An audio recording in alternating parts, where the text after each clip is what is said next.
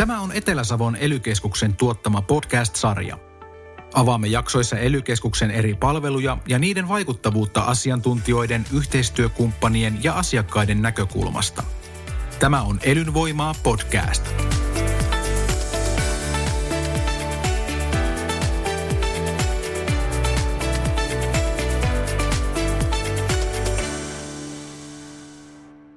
Kun ennakointitietoa hyödynnetään päätöksenteon tukena, puhutaan tiedolla johtamisesta. Moniäänisen tulevaisuuskeskustelun tarve on suuri muuttuvassa yhteiskunnassa. Ennakoinnin laaja-alaisuutta pohtivat elykeskuksen Merja Toijonen ja maakuntaliiton Hanna Kautiainen. No niin, hei vaan, täällä on Kautiaisen Hanna Etelä-Savon maakuntaliitosta ja työskentelen ennakoinnin parissa – E-Savo ennakoi 360 astetta hankkeessa ja ennakointia on Etelä-Savossa tehty pitkään ja sillä on vankat perinteet ja hyvää yhteistyötä tehdään. Nytkin olemme täällä elykeskuksessa niin elyn kanssa ja muiden toimijoiden kanssa. Ja maakuntaliiton näkökulmasta niin ennakointityöhön kuuluu muun muassa ennakoi, alueellisen ennakoinnin koordinointi ja sitten esimerkiksi pidemmän aikavälin osaamistarpeet ja mitä sillä ennakoinnilla niin kuin tarkoitetaan tai miksi sitä työtä tehdään, niin kootaan tietoa erilaisista lähteistä ja sitten luodaan ö, tulevaisuuden näkymiä suunnittelun ja päätöksenteon tueksi. Ja tavoitteena meillä on, että ne tiedot on kaikkien saatavilla ja laajasti käytettävissä. Ja tosiaan siinä meidän hankkeessa joka nyt vielä reilun vuoden ajan on käynnissä, niin keskitymme aluekehityksen indikaattoreihin, että meitä kiinnostaa muun muassa väestö, elinkeinoasiat, osaaminen, hyvinvointi ja ympäristöteemat. Ja sitten tarkastellaan ulkoisen toimintaympäristön muutoksia, esimerkiksi megatrendejä ja skenaarioita. Ja sitten vielä kolmantena osaamistarpeita. Ja näitä tietoja me kootaan esavoennakoi.fi-sivustolle.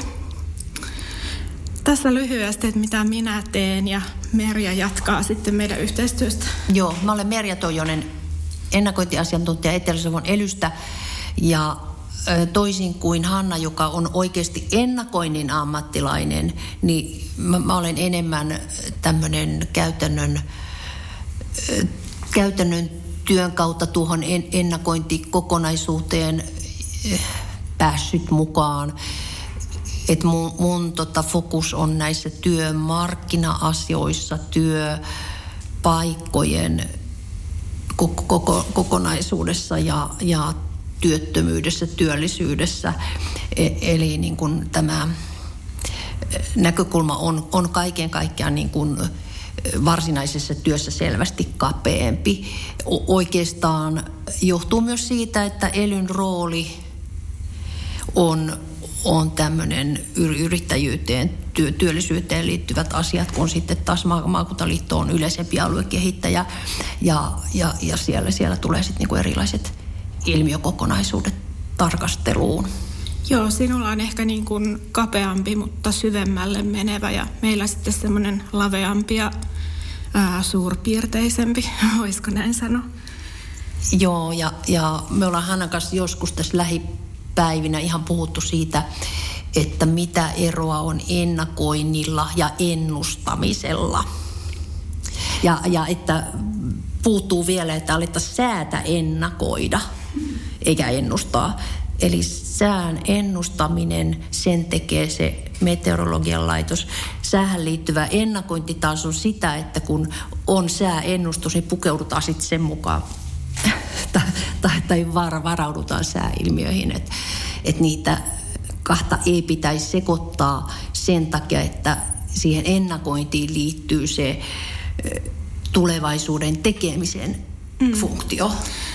Joo, näin on että jos sitä ennakointikäsitettä avaa, niin se liittyy tämmöiseen tieteelliseen tulevaisuuden tutkimukseen, mutta sitten siinä on kuitenkin tosi paljon käytännöllisempi ja konkreettisempi ote.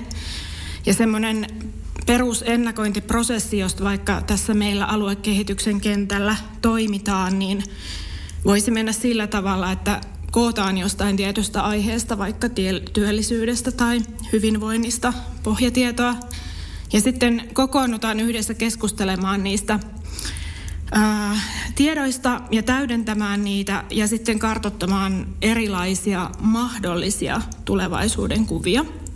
Ja niistä mahdollisuuksista voidaan sitten myös ö, valita semmoinen yhdessä toivottu tulevaisuuden kuva, jota voi nähdä niin kuin visiona, sellaisena asiana, mihin halutaan tähdätä vaikka täällä meillä Etelä-Savossa strategisesti.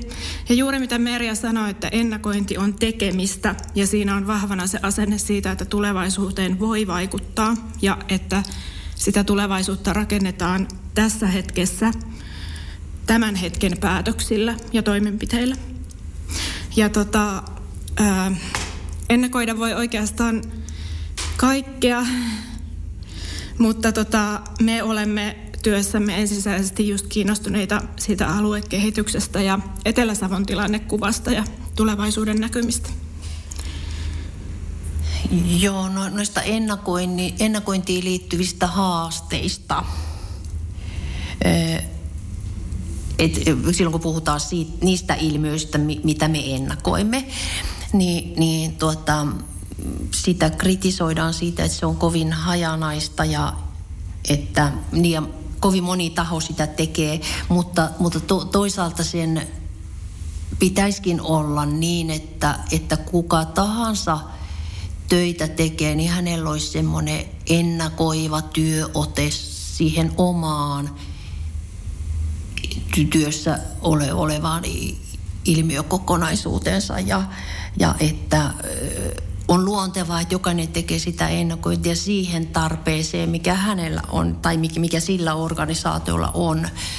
Et, että tota, jos joku haaveilee tämmöisestä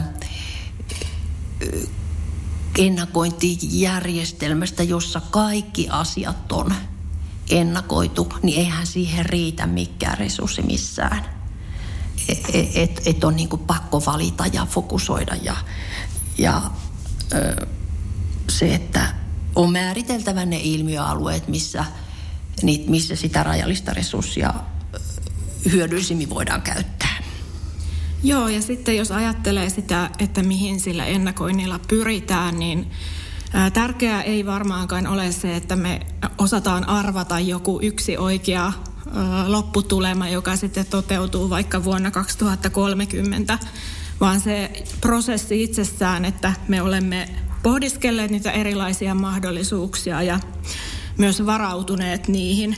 Ja juurikin, että se työ tehdään yhteistyössä, että minulla tai Merjalla tai meillä kahdella yhteensäkään ei varmasti ole oikea osuvaa näkemystä tulevasta, mutta sitten kun kootaan yhteen erilaisia näkemyksiä ja mielipiteitä, niin voimme sen sitten yhdessä muodostaa.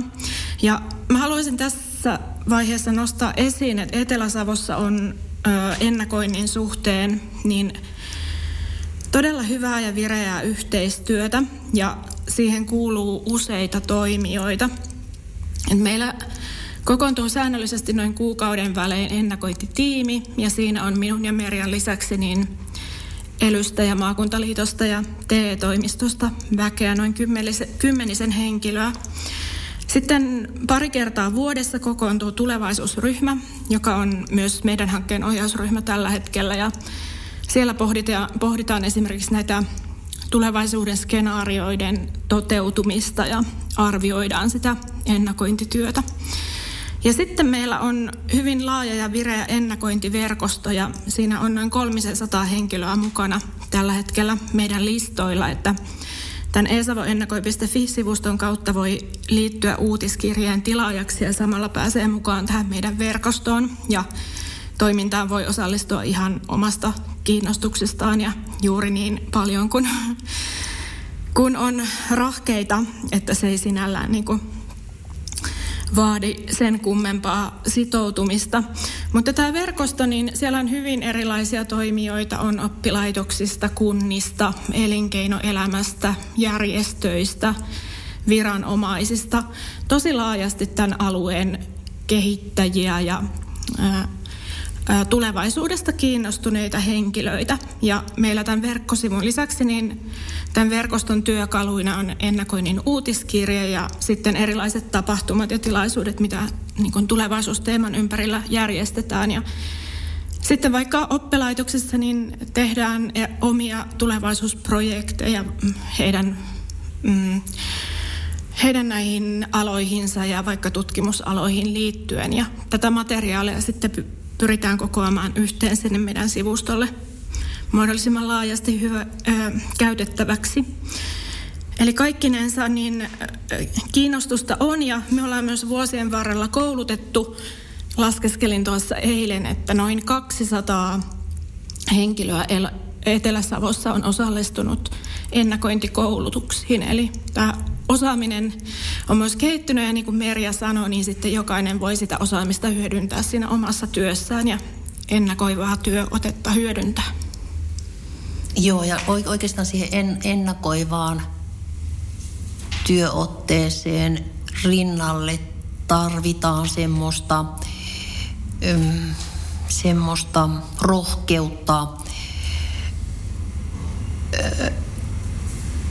tehdä niin kuin päätöksiä, tehdä valintoja semmoisessa epävarmuudessa, että, että, että tulevaisuuden suhteen harvat asiat on niin kuin kiveen hakattuja ja että ne, että ne toteutuu just, just sellaisina, mutta että, että se tavo, tavoite on ja, ja, ja se liittyy siihen taustatietoon, mikä, mikä on nykyhetkestä ja menneisyydestä ja trendeistä ja että harvoin se tulevaisuus toteutuu täsmälleen semmoisena kuin se on ennakoitu, mutta se ei poista ennakointityön tarvetta mitenkään. Elyllä ja T-toimistolla on pari semmoista ennakointiin liittyvää välinettä, joista haluaisin erikseen mainita. T-toimistot ja Ely yhdessä ovat tehneet tämmöistä ammattibarometrien, ammattibarometriin liittyvää työtä varmaan ainakin, kymmenen, ainakin viimeiset kymmenen vuotta. Voi olla, että on ollut pitempäänkin sillä tavalla, että, että arvioidaan useamman sadan ammatin kysyntä- ja tarjontanäkymiä seuraavan puolen vuoden aikana. Ja, ja sit sitä, että mit, miten se kysyntätilanne on muuttumassa. Ja sitä, siitä voi melkein sanoa, kun niitä ammattibarometri-istuntoja käydään TE-toimiston asiantuntijoiden ja elyn asiantuntijoiden kesken. Hannakin on ollut, ollut viime vuosina niissä mukana, että et vähän vähän laajennettu sitä osallistujien joukkoa, niin tuota, ne, se mitä siinä istunnossa keskustellaan, niin se on jopa tärkeämpää kuin se, mikä se lopputuotos siitä tulee, koska siinä jaetaan niin kuin sitä y- ymmärrystä vähän keskenään siinä istunnossa. Ja, ja kun sieltä tulee se tuotoksena semmoinen posteri, jossa on ö, ammatit lajiteltu sillä tavalla, että on semmoiset ammatit, joissa on pulaa ja semmoiset ammatit, joissa on ylitarjontaa ja sitten on, on ne, joissa on tasapaino, no, noin niin kuin arvioidaan olevan kysynnän ja tarjonnan tasapaino, niin tuota, se ö, tuotos on, siitä, siitä pitää muistaa, että sen aikaväli on seuraavat puoli vuotta, että ammattibarometria ei tule käyttää yksinään, jos, jos e, yritetään ohjata nuoria tai vanhempiakin koulutukseen ja, ja mietitään aikaväliä viisi vuotta eteenpäin, niin se tilanne voi olla viisi vuotta myöhemmin ihan erilainen ja siihen tarvitaan sitten jo muut, muutakin tietämystä kuin pelkkä, pelkkä se ö, A4-tulosta, jossa lukee, lukee nämä ammatit. Ja ammattibarometrin vaikeutena on sitten myös se, että samaan ammattiryhmään kuuluu useampia ammatteja, eli kun, kun se ei ole niin tarkalla tasolla kuitenkaan pystytä tekemään, että, että olisi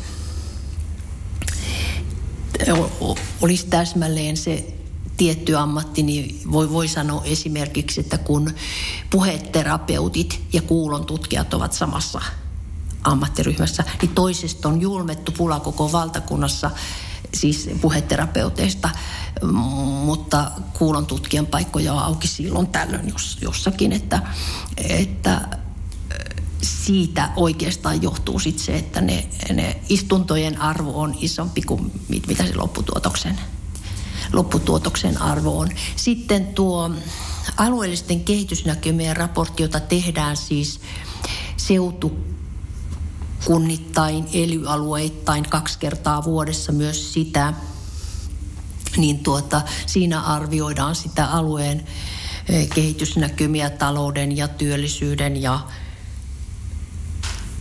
yritystoiminnan näkökulmasta, mm. nä- näkökulmasta niin, että siinä on pitkälti mukana sitä samaa ennakointi toiminnassa mukana olevaa joukkoa, josta Hanna puhui tuossa edellä, että, että on, on, on ky, siis ky, kymmeniä asiantuntijoita kuitenkin niin kuin mukana ist, ist, istunnoissa niissä. Ja tuota, se oikeastaan niin kuin koostuu sillä tavalla, että eri, alueen, eri alojen asiantuntijoilta pyydetään semmoisia asiantuntijatekstejä siihen raakaversioon siitä, siitä kehitysnäkymä raportista ja, ja sitten niitä käsitellään semmoisessa paneeliistunnossa, johon, johon kutsutaan varmaan joku 5-60 ihmistä kuitenkin. Ja ja nyt kun on korona-aikaa niitä järjestetty Teamsillä niitä istuntoja, niin niissähän on ollut varmaan melkein kaikki kutsutut ja muutama muu, muukin mukana, koska se on ollut niin paljon helpompaa teknisesti osallistua siihen paneeliin kotoa, kun, kun tuota, tulla paikan päälle johonkin nimenomaiseen tilaisuuteen. Ja se on sillä lailla tärkeä väline, että kun, kun saavutetaan semmoista yhteistä ymmärrystä siitä, mihin ollaan menossa, niin sitä voi, voi todella sit käyttää kyllä päätöksenteon tukena. Ja tota, se alueellisten kehitysnäkymien raportti, se ajatus syntyi 2008 2009 siinä taantuman vaiheessa, kun ministeri Pekkarinen halusi alueelta niin kuin tämmöistä lyhyen aikavälin tietoa ja, ja se on sitten koettu sillä tavalla hyödylliseksi, että se on oikeasti jäänyt, jäänyt elämään ja on, on kyllä hyödyllinen väline. Joo. Musta se kiteytyi tuossa tosi hyvin, että just se ennakointiprosessin oleellinen asia on se keskustelu ja se yhteisen näkymän muodostaminen. Ja ehkä niin toisilta oppiminen, että mitä niin moniäänisemmän siitä näkymästä saa, niin sen parempi siitä varmaan tulee. Ja tota, meillä tuolla maakuntaliitossa niin kuvailit näitä teidän keskeisiä säännöllisesti toistuvia prosesseja, niin meillä sitten on tehty tämmöisiä pidemmän aikavälin tulevaisuustarkasteluja, esimerkiksi tuonne vuoteen 2030 ulottuvat skenaariot, ja nämä on kanssa tehty niin kuin isolla kokoonpanolla, että on, on ollut semmoinen 6-70 henkilöä siinä prosessissa mukana kaikkinensa. Ja sitten on erilaisiin teemoihin tehtyjä tulevaisuustarkasteluja esimerkiksi matkailualalle, niin myös sinne vuoteen 2030. Nyt tällä hetkellä ollaan niitä meidän skenaarioita päivittämässä nyt kevään aikana ja sitten on tarkoitus vielä syksyllä lähteä kurkistamaan ihan rehvakkaasti tuonne ö, vielä eteenpäin, eli 2040-2050. Et nyt vaikuttaisi, että me täällä Etelä-Savossakin eletään tämmöisessä digiheimojen maailmassa, mitä luonnehtii tämmöinen ajasta ja paikasta riippumaton työ ja elinkeinojen murros ja sitten vaikkapa niin kuin hyvinvointitrendin korostuminen, niin lähdetään sitten taas isolla joukolla miettimään, että miltä se digiheimojen maailma näyttää sitten vielä parikymmentä vuotta eteenpäin. Joo, että et vaikka sitä teknologian kehityksen ja automaation ja digitaalisuuden ö, niin kuin yleistymistä, sehän on, on, on fakta. Mm, niin sitten toisaalta kun miettii aikaa vaikka kymmenen vuotta taaksepäin, niin, tai kymmenen, kymmenen viimeistä vuotta, niin sitten isoissa määrin niitä työpaikkoja on kuitenkin syntynyt ihan tavallisiin töihin. Että jos, jos me mietitään vaikka näitä eh,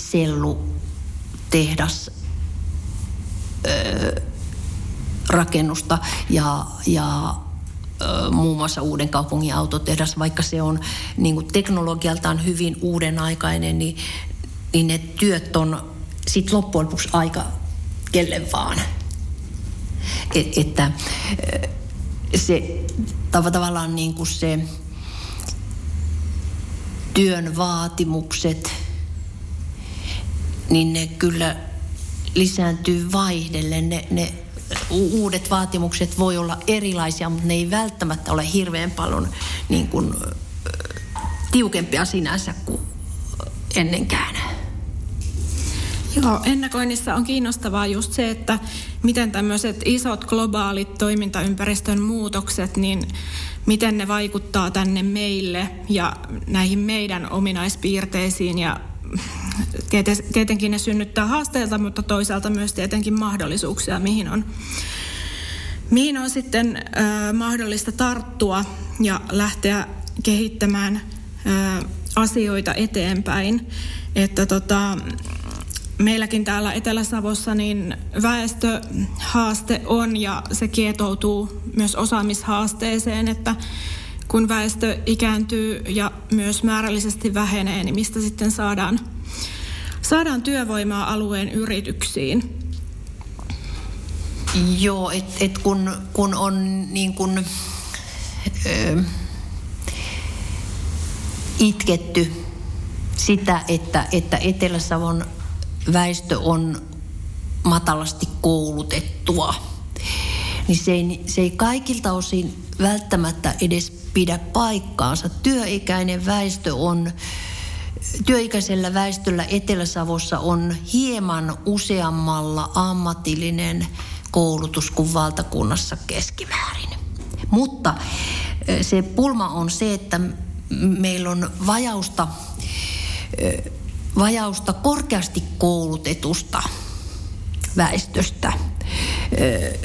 Eli korkeakoulututkinnon osalta me ollaan hurjasti valtakunnasta jäljessä.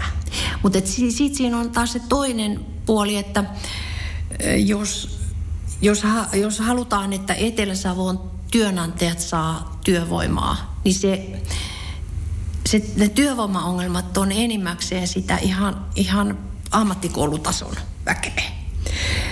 Et, et, et sitten toki voihan sitä kysyä, että jos meillä olisi hirveän paljon korkeammin koulutettu väestö, niin, niin muuttuisiko se elinkeino, missä, missä tahdissa se elinkeinorakenne sitten muuttuisi niin kuin semmoiseksi, että, että syntyisi toisenlaisia työpaikkoja, vaati, va, niin kuin vaativampaa, korkeampaa koulutusta vaativia töitä. En kykene ennakoimaan sitä. Tämä on ehkä just tämä pointti, että tässä meidän työssä on siedettävä epävarmuuksia ja sitä, että ei kykene ennakoimaan asioita. Etelä-Savo ehkä niin kuin ominaispiirteisesti on sellainen, että meillä on hyvin monipuolinen elinkeinorakenne ja meillä ei ole semmoisia todella vahvoja klustereita niin kuin muilla alueilla saattaa olla.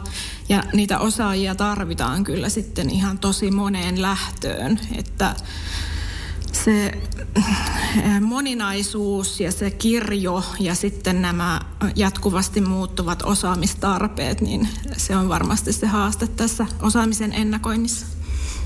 Joo, se, se haaste, haaste on niin kuin myös, myös niin päin, että, että kun kaikenlaisia osaajia tarvitaan tulevaisuudessakin, mutta määrät, mutta la, lajia niitä tarvitaan aika vähän. Niin kuin kut, kut, kutakin lajia tarvitaan aika vähän, niin se tekee siitä osaamisen kehittämisestä selvästi kalliimpaa, koska ryhmä, ryhmämuotoisena sitä voidaan, sitä koulutusta niin kuin toteuttaa paljon vähemmän kuin jollakin runsasväkisemmällä alueella, jossa on, on niin kuin elinkeinorakenne vie, vielä niin kuin jollakin tapaa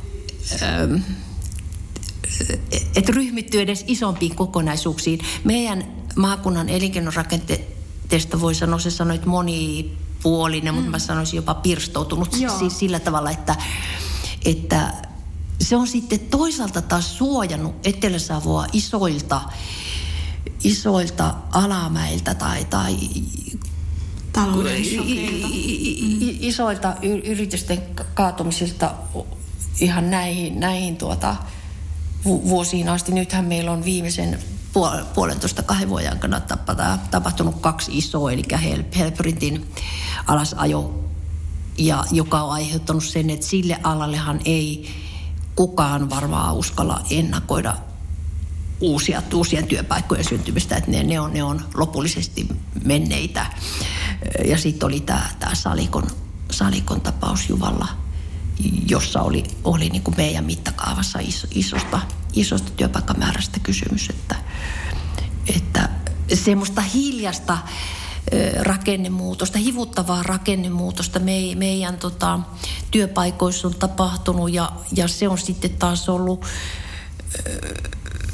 mm, valtion rahoituksen tai, tai ylipäätään tukirahoituksen kannalta hankala tilanne, että, että isoihin rakennemuutoksiin saa erityisrahaa, mutta, mutta pieni hivuttava on niin kuin oma, oma piikkiin maksettavaa käytännössä. Että. Joo, sitten varmaan meillä tämä nuorten ikäluokkien pienuus ja se, että se työmarkkinoille tuleva määrä on vähempi, niin tällä jatkuvalle oppimiselle ja tämän niin kuin jo työssä olevan väestön uudelleen kouluttamiselle niin luo paineita. Joo, ja me, me, meillähän on, on ammatillisissa oppilaitoksissa jo, jo aikuisopiskelijoita, ihan merkittävä osuus Savonlinnassa on selvästi enemmän aikuisia kuin, kuin nuo nuorisoasteen mm. opiskelijoita ammattioppilaitoksessa Samiedussa, että, että se tietenkin, että se, sehän on ihan, sehän on ihan ok, että, että aikuiset tekee sitten tutkintoja, vaihtaa alaa ja, ja, ja sillä tavalla. Ja, ja sitten jos miettii niin kuin vaikka yrittäjyyspotentiaalia ö, oppilaitoksessa, niin se voi olla jopa isompi semmoisessa tilanteessa, jossa, jossa on aikuisempaa, hmm. aikuisempia opiskelijoita, joilla sitten on niin kuin vähän jo taustaa, taustaa osaamista Joo. enemmän. Toki en, en yhtään väheksy ihan nuorten yrittäjyyttä, mutta ja sitten tuntuu, että nyt ollaan päästy semmoisesta ajatuksesta, että on se yksi ala ja ammatti ja yksi tutkinto ja sillä mennään, vaan mulla ainakin itselläni on semmoinen ajatus, että kaikki osaaminen kertyy vähän niin kuin toistensa päällä ja ei mistään nyt suoranaisesti ole haittaa, että tähän teemaan liittyen. Joo, että et, et oikeastaan tuo, tuohon jatkaen, niin kun on ne nuorisoikäluokat on niin hurjan pieniä, niin, niin se sitten asettaa taas niin kuin koulutukseen, ohjaukselle ja, ja sille työ, työlle, joka tehdään nuorten kanssa, niin sillä tavalla lisää paineita, että jos, jos halutaan, että ne alueen työpaikat saadaan täytettyä, niin, niin sitten jostakin näkökulmasta olisi fiksua ohjata niitä nuoria jo yhtä päätä sille alalle, missä on, on selvästi töitä.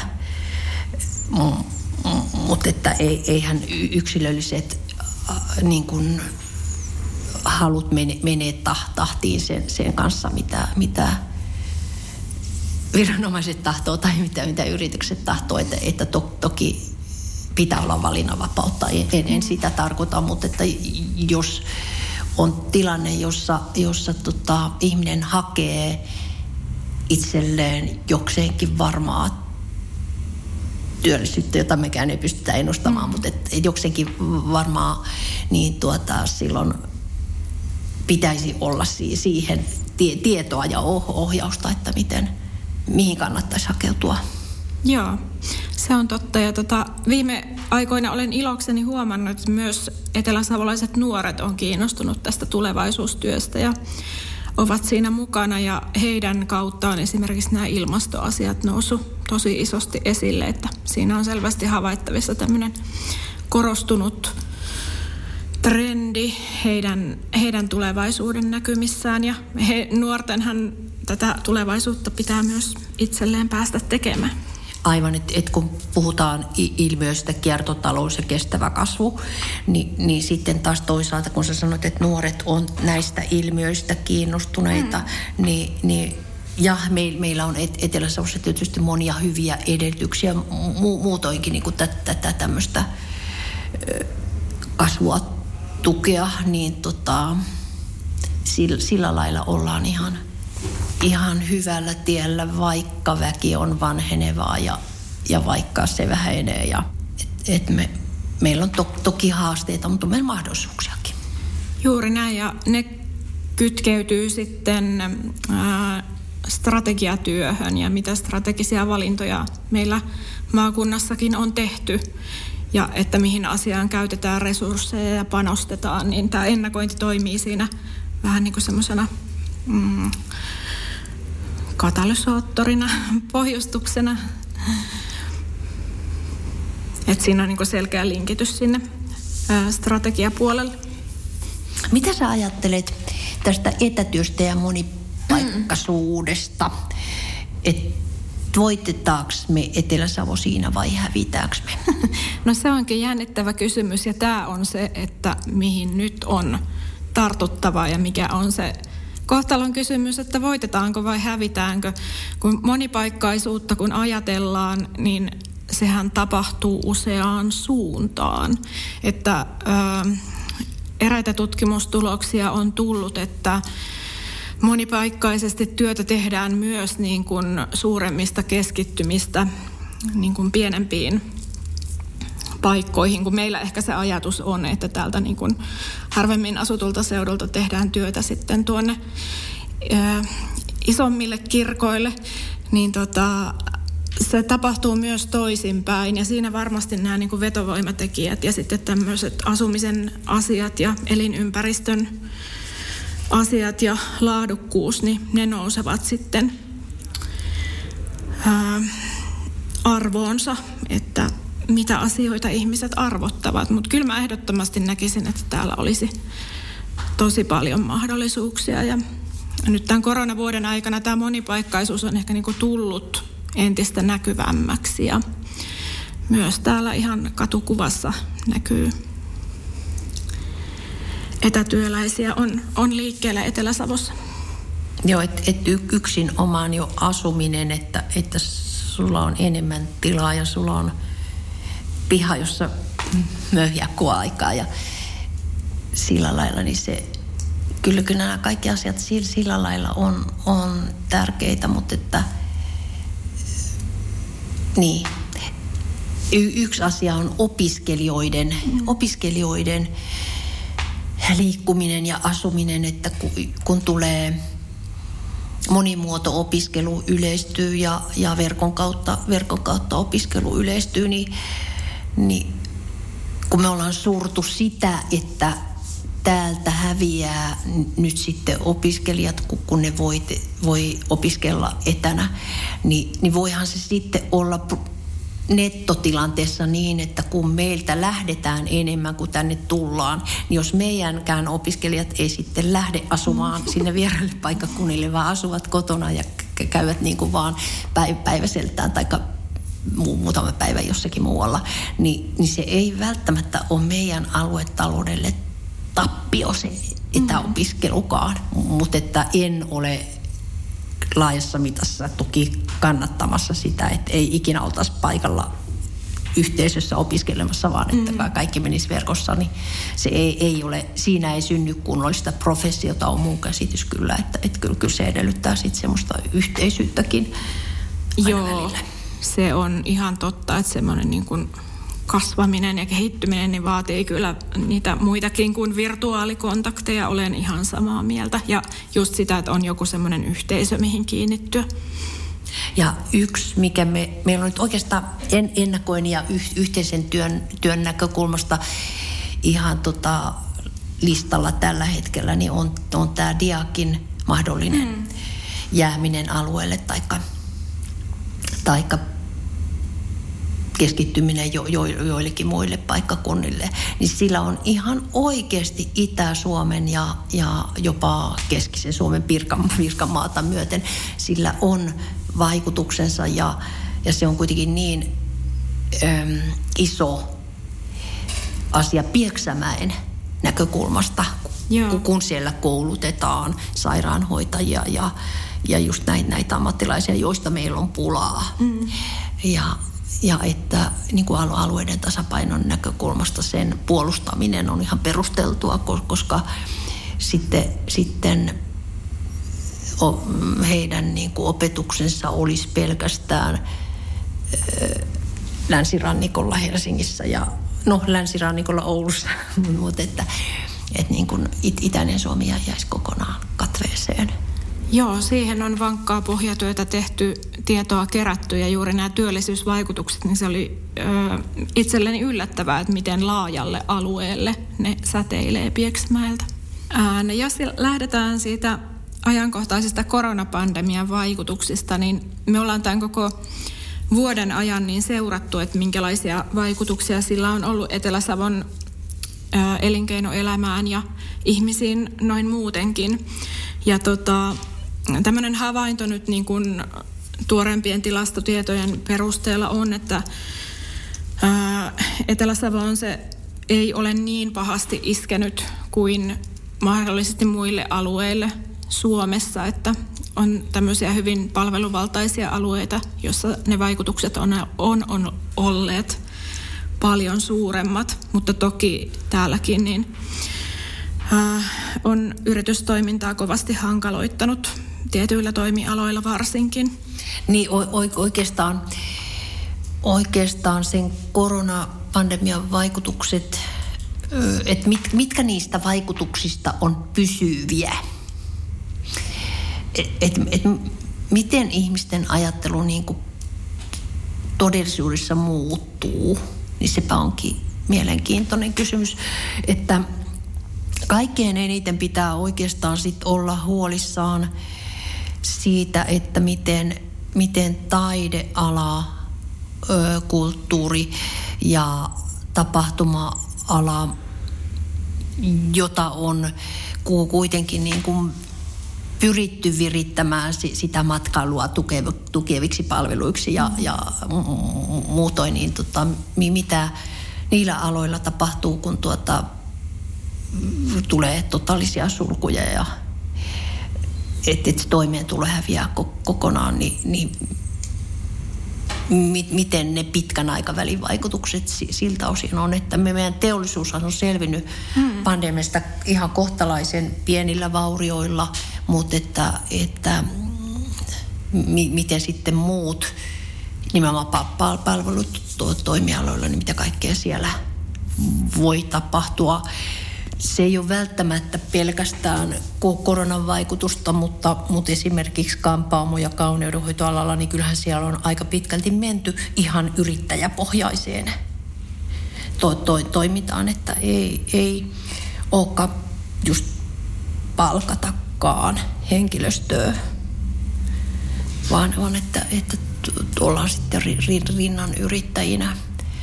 Se on omiaan pirstomaa sitten sitä yritysrakennetta yrityskokoa entistä pienemmäksi ja, ja se ei ole välttämättä hyvä asia, koska joskus se tuotanto vaan on parempi olla vähän isommissa. Et, et mikä tuotantoyksikkö on järkevä ja taloudellisin, niin, niin se on, se on niin kuin pohdinnan paikka pandemian etenemistä on kyllä, voi myöntää, aika mahdoton ennakoida, mutta ajattelen, että jos jossain vaiheessa päästään tilanteeseen, missä näitä niin kun vapaammin päästään liikkumaan, juurikin nämä alat, joissa on tätä ihmisten kohtaamista, palvelualat ja matkailualat ja kulttuurialat ja muut sen sellaiset, niin kuvittelisin, että on kyllä syntynyt valtava patoutunut kysyntä ja niin kuin nähdään se arvo, että mitä ne tuottavat ihmisen elämään, niin siellä voi, voi hyviä merkkejä löytyä. Ja meillähän on vaikka niin kuin matkailualalla niin tässä pandemia-aikana niin tehty paljon kehitystyötä ja uudenlaisia palveluita ja tuotteita. Ja varmaan tämä Etelä-Savon ää, matkailun rakenne, tämmöinen pienimuotoinen, hajautunut, ää, turvallinen mm, luonnon nämä luonnon elementit, niin ne varmasti tulevaisuudessakin ovat valttikortteja. Vai aiotko matkustaa heti massakohteeseen, kun pääsee? Eikö Savonlinnaan lähden heti, kun se on mahdollista. Kun musta oli viime kesänä hauska, kun tuota joku telkkariuutisissa joku porilainen kommentoi, että että käytiin niin kuin ensimmäistä kertaa elämässä Savonlinnassa ja meinataan mennä ensi kesänä uudestaan. Eli kyllä sitä voi niin kotimaasta löytää sellaisia kohteita, että jotka on oikeasti kiinnostavia, niin niitä ei ole vaan tullut. Joo. Että matkustetaan ulkomaille. Mutta itse asiassa sillä tavallahan, sillä tavallahan se viesti niin kuin näistä eri matkailukohteista nimenomaan parhaiten kulkeekin, että, että se menee maalikon suusta maalikon korvaan. Joo. No miten, puhutaanko näistä Etelä-Savon vahvuuksista ja elinkeinoelämän kulmakivistä? Elinkeinoelämän kulmakivet on siis, jos niin kuin ajatellaan toi, toimialoja, mitkä on Etelä-Savon, Etelä-Savon kannalta erityisen tärkeitä, niin tota, Aloitetaan maa- ja puutarhataloudesta, mm.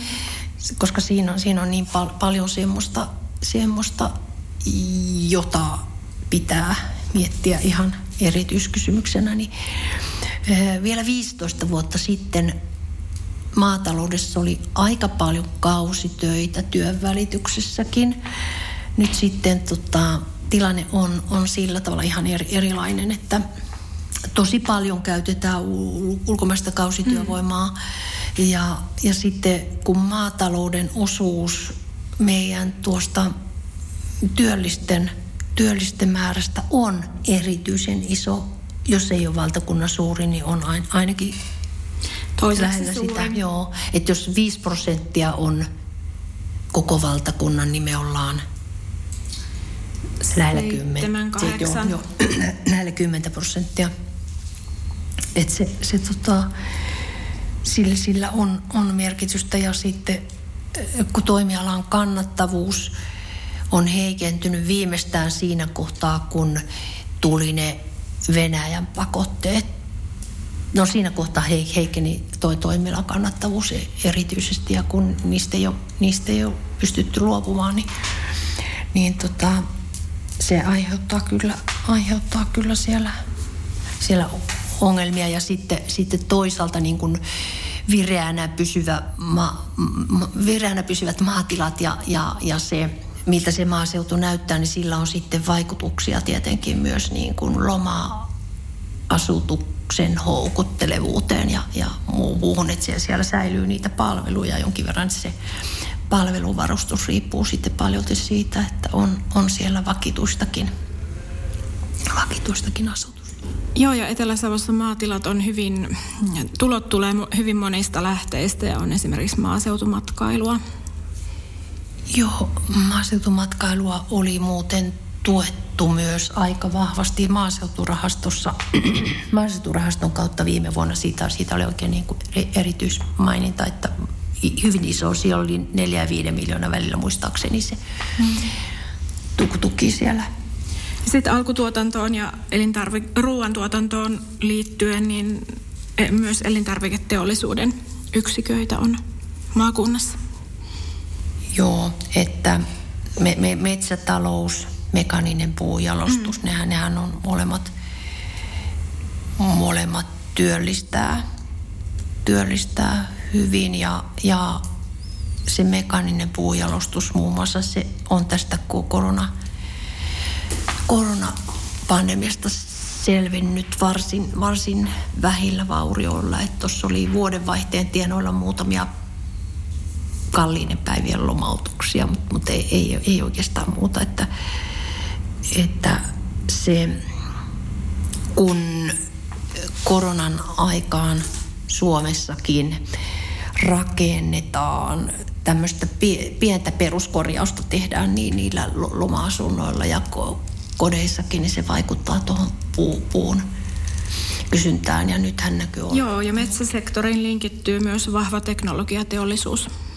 Meillä kyllä, mm. joo. Anritsia toimitti koneita tuonne Äänekosken sellutehtaalle, sitten taas Veist toimittaa pu- puujalostukseen erilaisia koneita. Sitten palvelupuolelta tästä matkailusta ollaankin puhuttu, niin se on varmasti yksi vahvuuksistamme.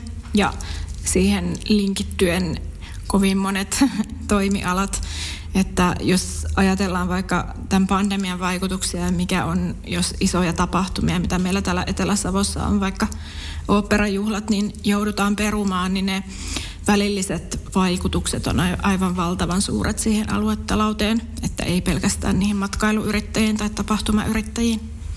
Niin oikeastaanhan se oli viime kesänä yllätys, että, että Savonlinnaan sinänsä ihan hyvästä syystä matkustettiin tosi paljon, vaikka, vaikka opereihin ei ollutkaan, että – että se kesä pelastui a- aika lailla, mutta että, että ei se, ei se vuosi sitten kaiken kaikkiaan kaksinen ollut taloudellisesti näille, näille Joo, se ulkomaalaiset matkailijat kun puuttuvat miltä ei kokonaan, niin sitä on vaikea paikata kotimaan matkailijoille. Joo. Vahvuuksia on löydetty strategiset kärjet, metsä, vesi ja ruoka.